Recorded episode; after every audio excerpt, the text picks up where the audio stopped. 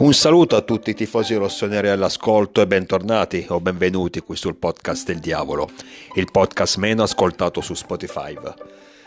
Parto subito col fare una rettifica perché mi, ero, mi sono reso conto di aver detto un'imprecisione in uno degli ultimi podcast. Non è stata la prima, non sarà sicuramente l'ultima, però è giusto che quando ho la fortuna di accorgermene è, è giusto appunto rimediare. Sostanzialmente mi ero dimenticato che la scorsa stagione, quando facevo i paragoni con quella attuale, con l'andamento del Milan attuale rispetto a quello dello scorso anno, il, la partita che giocammo con la Roma, la partita che giocammo con la Salernitana a Salerno, con la Roma a San Siro dove pareggiamo 2-2, facevano ancora parte del girone d'andata. Noi quelle due sfide le giocammo dopo la sosta mondiale, mondiale che si era svolto in Qatar, ed ero convinto che invece fossero la prima di andata e la prima di ritorno e la seconda di ritorno. Errore mio, appartenevano ancora al girone d'andata, erano le ultime due giornate, noi il girone di ritorno lo giocammo, lo iniziammo contro Sassuolo e Lazio, tra l'altro con due sconfitte. Ecco, e proprio per questo è anche giusto dare meriti al nos- alla nostra squadra che tanto spesso critichiamo, però quando c'è da comunque trovare qualcosa di positivo sarebbe anche meglio sottolinearlo. E riguardo appunto il, il paragone con il Milan di un anno fa, bisogna dire che effettivamente la situazione è abbastanza migliorata, non che ci sia stato un miglioramento così enorme, ma qualcosa di, di meglio sicuramente è stato fatto. Infatti noi un anno fa, a questo punto della stagione, avevamo 38 punti, eh, quinto posto in classifica a meno 15 dal Napoli capolista. È vero che il Napoli lo scorso anno sappiamo benissimo come è andato, quindi era viaggiava a una velocità doppia rispetto a tutte le altre.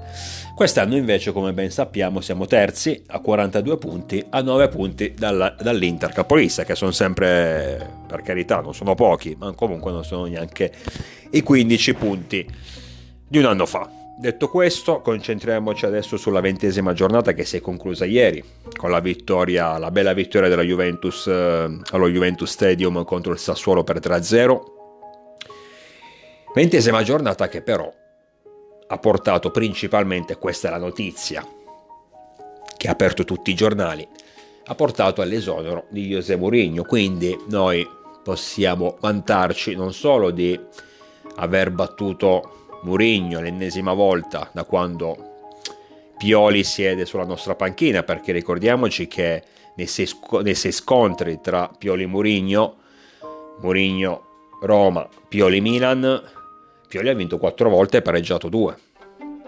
Quindi non solo possiamo vantarci di questo piccolo traguardo che per carità non è niente di eccezionale, ma io l'ho detto, essendo Mourinho comunque eh, un pezzo importante della storia dell'Inter, in fondo ogni volta che abbiamo battuto Mourinho abbiamo battuto una, un pezzo di storia dell'Inter. Ma non contenti siamo stati anche noi la squadra che ha sancito il suo esonero esonero appunto che è arrivato dopo la sconfitta a San Siro contro il Milan. Al suo posto verrà, è stato messo per sei mesi De Rossi, non mi sono informato più di tanto, credo che il contratto per l'ex capitano della Roma sia tipo un sei mesi più possibilità di rinnovo almeno per un altro anno, perché spero che non abbia accettato una panchina per soli sei mesi ribadisco, non che mi interessi, comunque, giusto per far cronaca. Per quanto riguarda José Mourinho, bisognerebbe fare un podcast a parte. Chi ha avuto la pazienza di ascoltarmi in questi mesi sa benissimo qual è la mia opinione. Mm, parto dal presupposto che secondo me sia stato giusto esonerarlo perché effettivamente i risultati in campo erano assolutamente mediocri e ben al di sotto della e le potenzialità della Roma stessa, che ad osservarla bene non è che abbia tutti questi grandi fenomeni effettivamente, però comunque può sicuramente far meglio del nono posto attuale, anche dei, dei risultati ottenuti nelle, nelle, stagioni precedenti.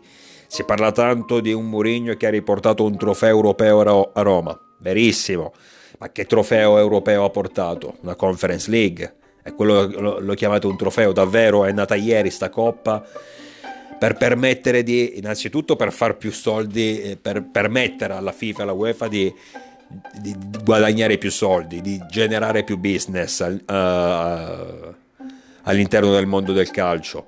Ma comunque sia, se proprio dobbiamo dare un, uh, un significato sportivo a questa competizione, nasce per permettere a squadre che non vedranno praticamente mai o molto difficilmente vedranno la Champions League, la possibilità di partecipare in Champions League, o anche la possibilità di partecipare o vincere l'Europa League, ecco, si dà a queste, a queste squadre, solitamente medio-basse, quindi un, una via d'accesso per giocarsi l'Europa in qualche modo.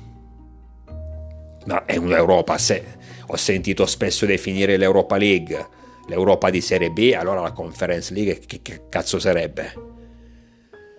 Cioè vantarsi di, di aver ottenuto di aver conquistato questo trofeo. Poi fosse un trofeo che dici c'è da cent'anni, e la tradizione, comunque è stato vinto, che ne so, in passato anche da formazioni blasonate. Vabbè, lo posso pure capire. Ma è una roba che vale nulla. Cioè, dai, per favore. Se bisogna esultare per vincere questo trofeo vuol dire che sei messo male, Giuseppe. Tu che vincevi Champions League, tu che vincevi Scudetti o Premier League, adesso esulti per questo cioè te ne fai un vanto, no? Davvero poca roba. E poi l'obiettivo principale era riportare la Roma in Champions League, secondo me, non farle vincere la Coppa della, della disgrazia. E in questo non ci sei neanche andato vicino praticamente. Comunque, chiudiamo la parentesi Mourinho. Mm, concentriamoci sul campo, su quello che è capitato, che è successo in questa ventesima giornata, dove effettivamente non è che siamo riusciti, nonostante la vittoria sulla Roma, ad acquisire punti importanti. Oddio. Ehm, I tre punti ottenuti a San Siro contro i giallorossi sono comunque stati tre punti che ci hanno permesso di... Scusate se mi sono interrotto, ma stavo guardando un attimo la classifica. Ok, dicevo, i tre punti che abbiamo ottenuto contro, ottenuto contro i giallorossi ci hanno comunque permesso di iniziare a creare un cuscinetto. Iniziare a creare un cuscinetto rispetto alla quarta in classifica e alla quinta.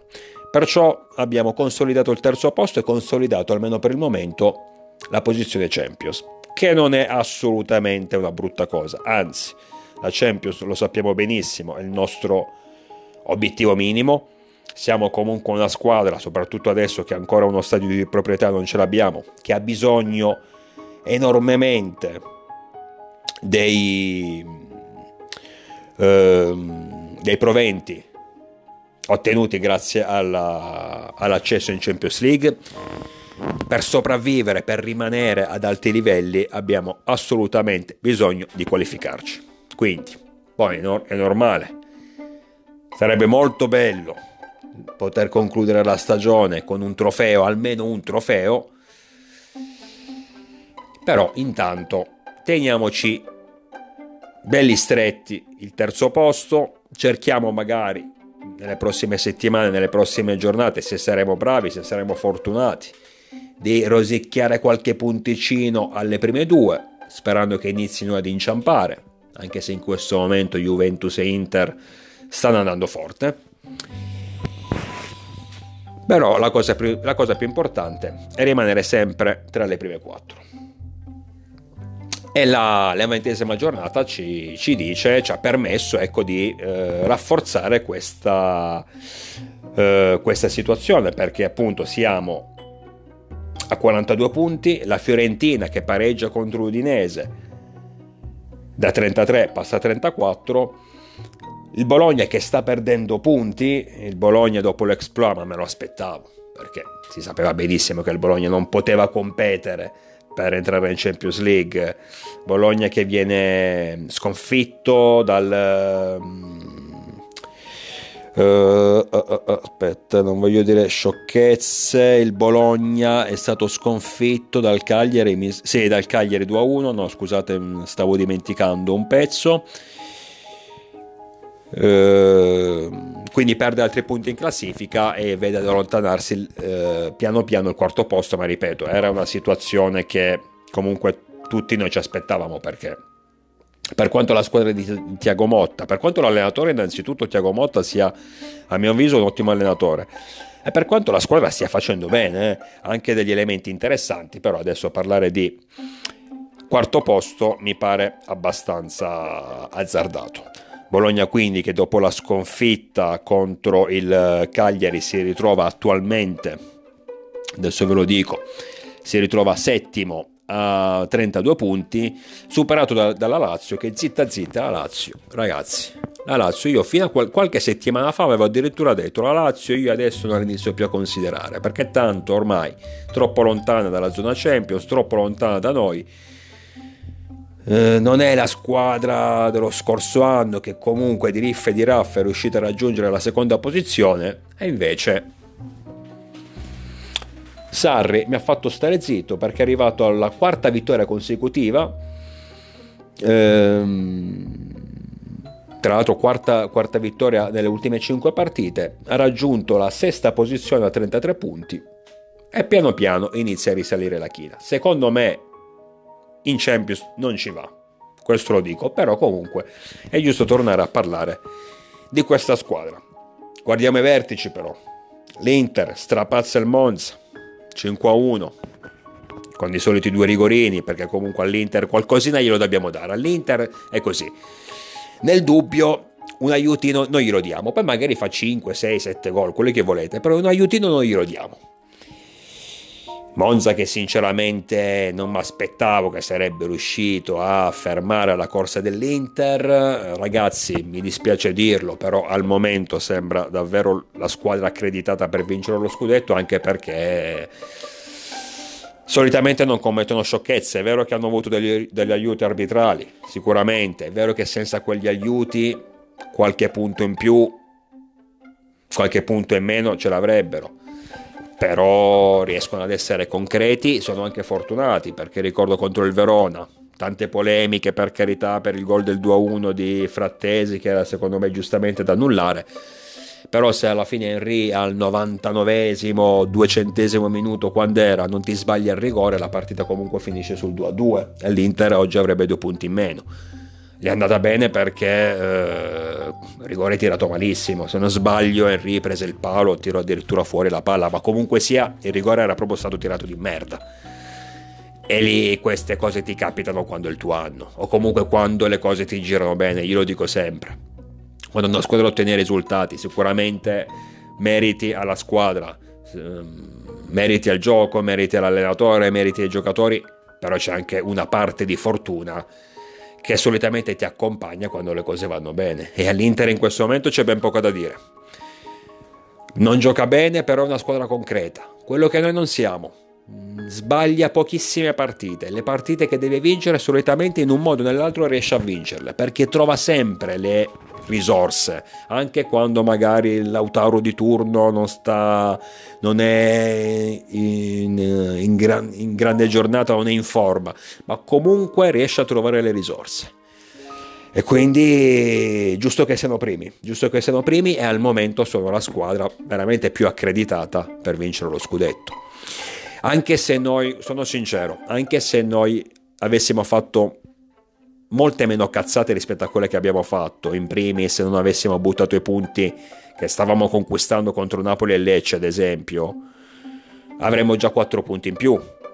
Saremmo a meno 5 dall'Inter. Non è una brutta cosa. Questo significa avrebbe significato essere in piena corsa per lo scudetto. Noi per carità adesso a livello matematico lo saremmo anche, però 9 punti sono 9 punti ma comunque sia, anche fossimo stati a meno 5, al momento avrei comunque avuto me- poche speranze per, uh, la vittoria finale proprio perché l'Inter non sembra sbagliare. L'Inter eh, il, il suo lo fa sempre. Ripeto, la partita che deve vincere l'Inter la vince. Noi invece siamo, ad esempio, siamo una squadra troppo pasticciona che spesso uh, si crea problemi, che spesso ha difficoltà anche in quelle partite che sulla carta invece devi vincere senza troppi problemi. Vedete l'Inter, facciamo un paragone velocissimo, Salernitana Inter, Salernitana Milan sia l'Inter sia il Milan a Salerno hanno avuto delle difficoltà. Alla fine però l'Inter ha vinto 4-0. Voi mi direte, beh, grazie al calcio hanno Lautaro Martinez, ha fatto tutto, tutto da solo, verissimo, però comunque l'ha vinta la partita. Noi in una partita di difficoltà l'abbiamo pareggiata e a momenti rischiavamo di perderla. Questa è la differenza.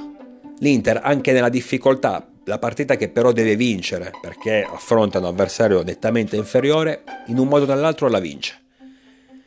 Noi invece, se siamo in difficoltà, non la vinciamo. Anzi, a volte rischiamo pure di perderla. Juventus, l'ho anticipato prima, vince 3-0 contro il Sassuolo, la Juventus eh, mi sta piacendo quest'anno. Non me l'aspettavo, mm, consolida quindi il secondo posto, è ancora più 7 da noi,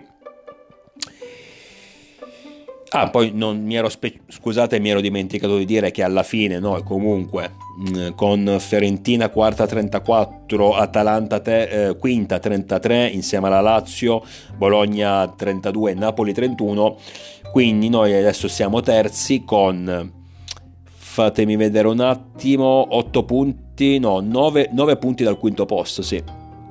Abbiamo 9 punti dal quinto posto, quindi inizia ad essere già una situazione abbastanza agevole. Dicevo, la, la, Juventus, Juventus che batte il Sassuolo con doppietta di Vlaovic, gol di Chiesa, mm, Juventus concreta, Juventus eh, che mi sembra un po' una piccola Inter in realtà, perché comunque vedo che anche la Juventus, pur nei momenti di difficoltà, solitamente le partite che deve vincere le vince. E magari anche se Vlaovic o Chiesa non girano benissimo, nonostante a Vlaovic mi sembra che ultimamente stia tornando il bomber vero, che, che conosciamo. Io lo dicevo quest'estate agli amici juventini, ragazzi, si parlava dello scambio Lukaku-Vlaovic, cioè lo scambio. Vlaovic al Chelsea con quei soldi vado a prendermi Lukaku, sì praticamente uno scambio.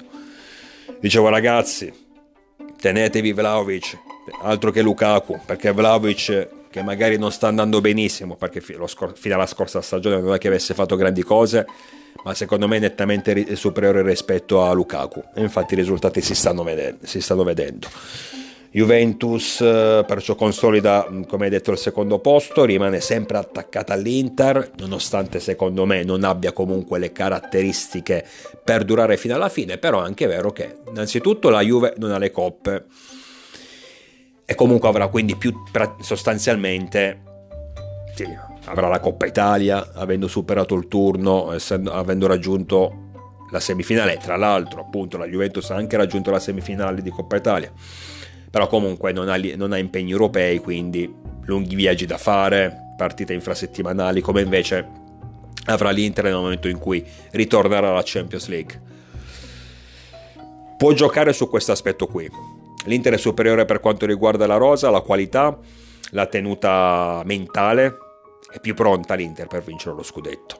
La Juve non lo so, anche se comunque in panchina eh, Allegri, allenatore della Juve, tanto insultato, tanto maltrattato dagli stessi tifosi della Juve, però Allegri è uno che sa vincere perché ha già vinto. E questo non è un elemento da sottovalutare.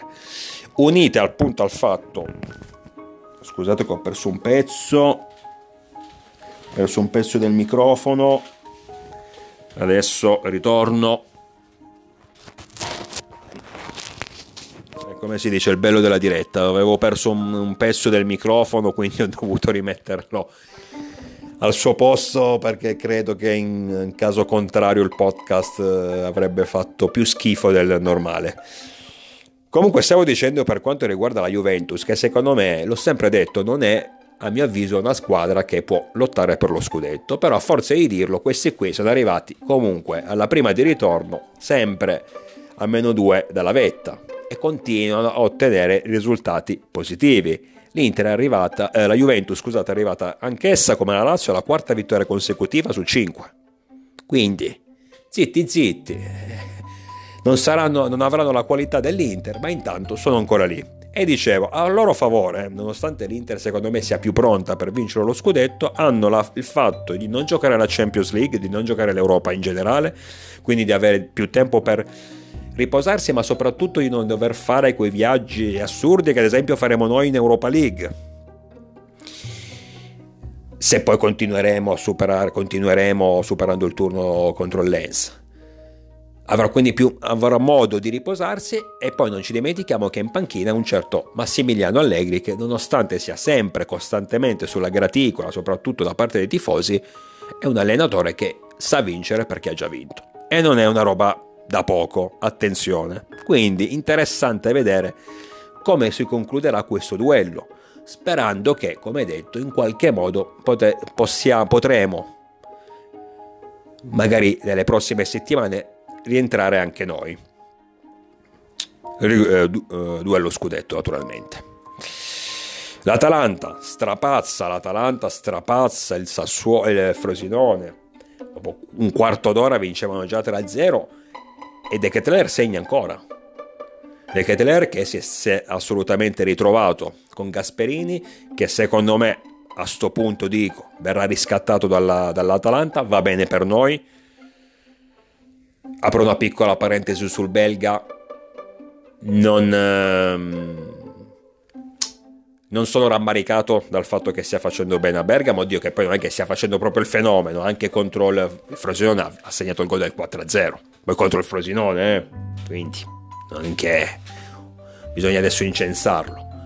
Però comunque sia, non sono pentito che il Milan l'abbia ceduto, anzi ho sempre detto, che faccia bene all'Atalanta in modo che così l'Atalanta possa pagare 24 milioni circa per, riscat- per riscattarlo a fine stagione perché con, que- con quei 24 milioni Emil andrà a fare mercato 24 milioni significa praticamente andarti ad esempio a comprare Buongiorno ad esempio. Quindi che ben venga. C'è da dire una cosa. De Ketler secondo me comunque sia non avrebbe fatto le stesse cose che sta facendo l'Atalanta dove comunque il suo, il suo lo fa, pur secondo me non essendo un giocatore eccezionale, adesso non è che stia facendo chissà cosa, ma comunque il suo lo sta facendo, da noi non avrebbe fatto la stessa cosa, assolutamente. Giocare nell'Atalanta, far bene nell'Atalanta, ragazzi, è completamente diverso rispetto a far bene nel Milan, nell'Inter, nella Juventus o in qualsiasi altra grande squadra, che sia chiaro.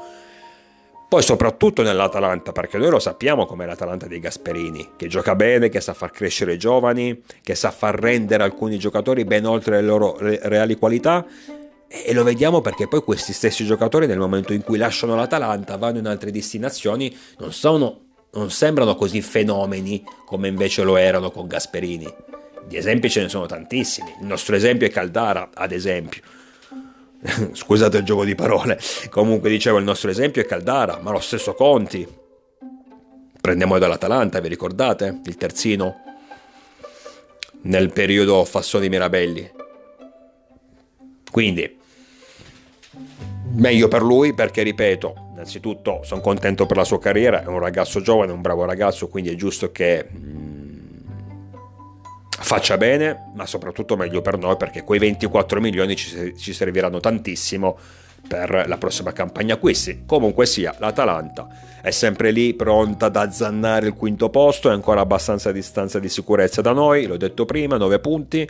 Um, una squadra che quando è in giornata, quando è nel suo periodo buono è, diffi- è quasi ingiocabile, comunque difficile da affrontare. Non è più l'Atalanta degli scorsi anni con Ilicic, Gomez, compagnia cantante, però è sicuramente una squadra temibile, lo sappiamo purtroppo, quello che è capitato in Coppa Italia, Bella vittoria col Frosinone, una vittoria netta. Frosinone che però mi dispiace, credo che inizi, abbia già iniziato da un pezzo la sua parabola discendente.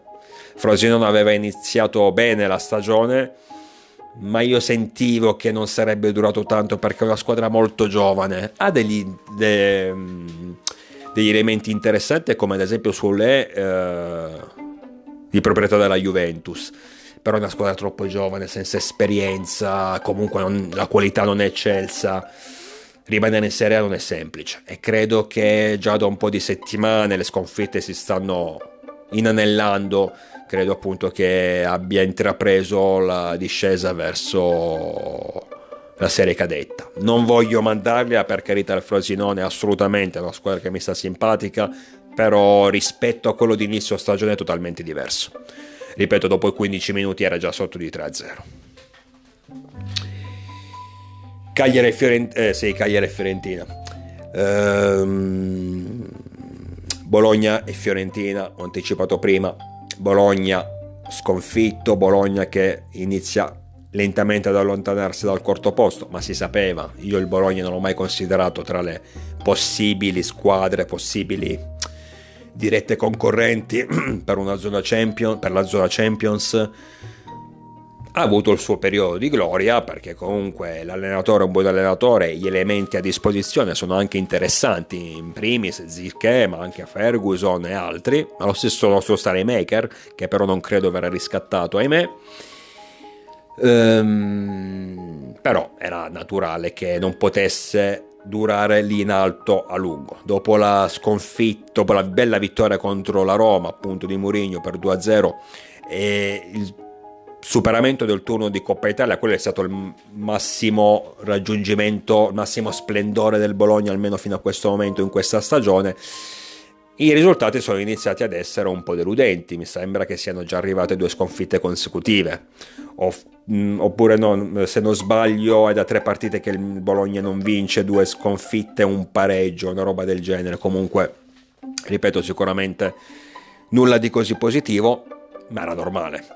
Fiorentina più o meno stesso discorso, anche se la Fiorentina con Italiano è più quotata, è una squadra che ha qualche possibilità in più rispetto al Bologna di puntare alla zona Champions, però quali- la qualità c'è, ma fino a un certo punto. E ultimamente anche loro stanno ottenendo dei risultati non, non esaltanti. Quindi sia Bologna sia Fiorentina probabilmente già dalla prossima partita, già dalla prossima giornata, inizieranno a non considerarle più come nostre ipotetiche avversarie. Il detto della Lazio, che batte 1-0. Chi ha battuto la Lazio 1-0, ragazzi? Ma ho dei vuoti di memoria assurdi, scusate, ma devo controllare perché tutte le non me le ricordo. La Lazio ha vinto 1-0 e fatemelo vedere. Adesso ve lo dico subito. Cioè voi lo sapete, io mi sono dimenticato totalmente il Lecce, eccolo lì, il Lecce, è vero che ha vinto contro il Lecce. 1-0, ma sta, sta cazzo di Lazio. Ma mi fa impazzire sta squadra, veramente. Nel senso che per me vale poco, io lo dico, rete di, Fe- di Felipe Anderson su assist di Luis Alberto. Vale poco come squadra. Non ci, non ci credevo lo scorso anno e non ci credo quest'anno. Ma alla fine, alla fine, ehm, comunque sia, riesce sempre ad essere lì. Complimenti alla Lazio, che sta risalendo la china. Secondo me a livello della Fiorentina, lo dico subito, anzi forse anche un po' inferiore rispetto alla Fiorentina, secondo me non arriverà tra le prime quattro, però la Lazio è una squadra che pure lo scorso anno io non dicevo non arriverà tra le prime quattro, è arrivata addirittura seconda. Perché è sempre lì e a forza di essere sempre lì, becchi la stagione in cui magari qualcuno davanti a te che è anche più forte, però inciampa da qualche parte, non è al massimo della forma e tu ne approfitti. Se, perché se sei una squadra che comunque il suo lo fa sempre, alla fine ne approfitti. E dopo un periodo molto negativo, la Lazio ha avuto un avvio di stagione estremamente problematico, si sta riprendendo. Quindi complimenti a Sarri, adesso tolgo la pagina qua, la pagina web. Eh, dicevo complimenti a Sarri Lazio che però non, secondo me non potrà, non, non è davvero un, um, una competitor per raggiungere una, la zona Champions, però è un outsider, un outsider pericolosa, un outsider da, da, tenere in considerazione molto di più rispetto a Bologna e Fiorentina. Della Roma beh, ho già parlato ampiamente, anche troppo, alla, eh, troppo spazio dato alla Roma, eh, dell'esonero di Murigno, sappiamo già, eh, ho detto la mia. E quindi sostanzialmente ragazzi questa è stata la ventesima giornata che si è appena conclusa. Ci eh, avviciniamo quindi alla ventunesima che sarà importante per noi e ahimè rischiosa. Rischiosa perché andiamo ad affrontare un avversario dove ultimamente noi, contro cui scusate, ultimamente noi giochiamo sempre male. Perché se ci fate caso, noi negli ultimi anni contro l'Udinese, che sia in casa, che sia in Friuli, che sia dove volete voi, noi giochiamo male. E, e secondo me l'Udinese ha capito che quando affronta il Milan riesce a farci giocare male. L'Udinese ha capito che quando affronta il Milan può fare risultato. E noi dovremo essere bravi già a partire da sabato sera a fargli capire che noi non siamo la squadra da gli ultimi arrivati con cui poter eh, vincere senza problemi. Dato che secondo me si stanno si, l'Udinese inizia ad avere quest'idea per quanto riguarda il Milan, che quando si affronta il Milan, in casa o fuori casa, il risultato, i tre punti, non dico che siano assicurati, ma quasi. Ed è giusto iniziare a fare cambiare idea. Comunque sarà una partita molto complicata, ma l'eventuale vittoria sarebbe davvero molto importante. Perché io adesso sinceramente Juventus e Inter là davanti non le vedo. Anche, perché poi l'Inter nello specifico questa giornata non giocherà, dato che inizia giovedì la Supercoppa Italiana, Supercoppa Italiana in Arabia, che un... interessante questo nuovo format con quattro squadre che secondo me è giusto giocare la Supercoppa partita secca con la prima, con chi ha vinto lo scudetto contro quella che ha vinto la Coppa Italia. Non l'ho trovata mai una cosa così affascinante, invece quattro squadre è sicuramente più interessante. Ehm, quindi sicuramente più interessante, però giocherà in Arabia, sinceramente non ne capisco il motivo. Coppa Italia che si gioca lì, vabbè, comunque sia. Perciò l'Inter, la Lazio, il Napoli. Ah, minchia, mi stavo dimenticando del Napoli, ragazzi, che cazzo. Meno male che mi è venuta in mente la, Coppa Ita- la Supercoppa italiana. Ragazzi, il Napoli. Però che cazzo c'è da dire il Napoli? Del Napoli cosa c'è da dire? Napoli batte la Salernitana con molta, con molta fatica, grazie a un gol di Politano e al gol del 2-1 che non mi ricordo neanche chi l'ha segnato, non vado a vedere che non mi interessa. Comunque siglato al 96esimo minuto in casa potevi fare molto, ma molto di più, ti è andata bene. Dai, ti prendi questi tre punti, ho già visto tra l'altro, ma i tifosi del Napoli sono assurdi comunque, seriamente. I tifosi del Napoli fino a ieri bestemmiavano contro società, giocatori, contro tutto il mondo per i risultati negativi. Hanno battuto a fatica la Salernitana, eh? non ho detto Manchester City, Salernitana, sono ancora lontani dalla zona Champions anche perché ripeto, poi tutte le altre hanno vinto, dal Milan alla Lazio, e a parte la Roma, eh, l'Atalanta, l'Inter, la Juventus, ma loro, ma loro esultano, li ho sentiti dire rinascita, robe del genere, cioè, ripeto, gente che fino a un'ora prima siamo da Serie B, siamo una vergogna, non ho mai visto un Napoli così schifoso, addirittura ho sentito dire era meglio non vincere lo scudetto se poi dovevamo fare questa fine, poi gli basta battere la Salernitana in quel modo, negli ultimissimi secondi, e adesso riparlano di rinascita, cioè, i tifosi del Napoli sono assurdi davvero. Comunque sia, non parlo del Napoli, nel senso che c'è da dire, che c'è da dire secondo me è una squadra, l'ho detto mille volte, che lo scorso anno è andata molto oltre le sue reali qualità. Ha due buoni giocatori, o due ottimi giocatori come Osimen, che tra l'altro adesso in Coppa d'Africa con la Nigeria, e Schelia, che adesso secondo me ha la testa da un'altra parte, perché comunque sta facendo male quest'anno. Sa che può permettersi palcoscenici migliori, quindi probabilmente avrà già la testa chissà dove. Ehm una squadra che quest'anno credo che stia facendo vedere le sue reali qualità, sue, la sua reale potenzialità, per carità sta andando male, è una via di mezzo tra il vero Napoli probabilmente è una via di mezzo tra quello spumeggiante dello scorso anno e quello claudicante di quest'anno sicuramente, però c'è tanta differenza rispetto a quello che abbiamo visto un anno fa sicuramente, ma, ma lo sapevo benissimo perché non poteva essere così perché non era quello il Napoli. Perché mi ricordo qua giocatori come Raspadori e uh, come cazzo si chiama il Ciolito Minchia, oggi c'è dei vuoti di memoria della, della Madonna, ragazzi. Comunque, avete capito?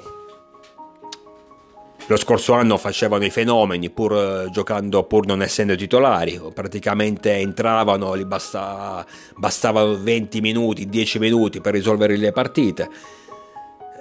Invece quest'anno non la vedono neanche la porta, ma praticamente non vedono neanche il campo. Ah, Simeone, il solito Simeone. Quindi, per far capire, lo scorso anno al Napoli era tutto bene dall'inizio alla fine. Per carità, merito di Spalletti, merito di Giuntoli, merito degli, del, dei giocatori sicuramente, ma comunque gli andava tutto bene, tutto.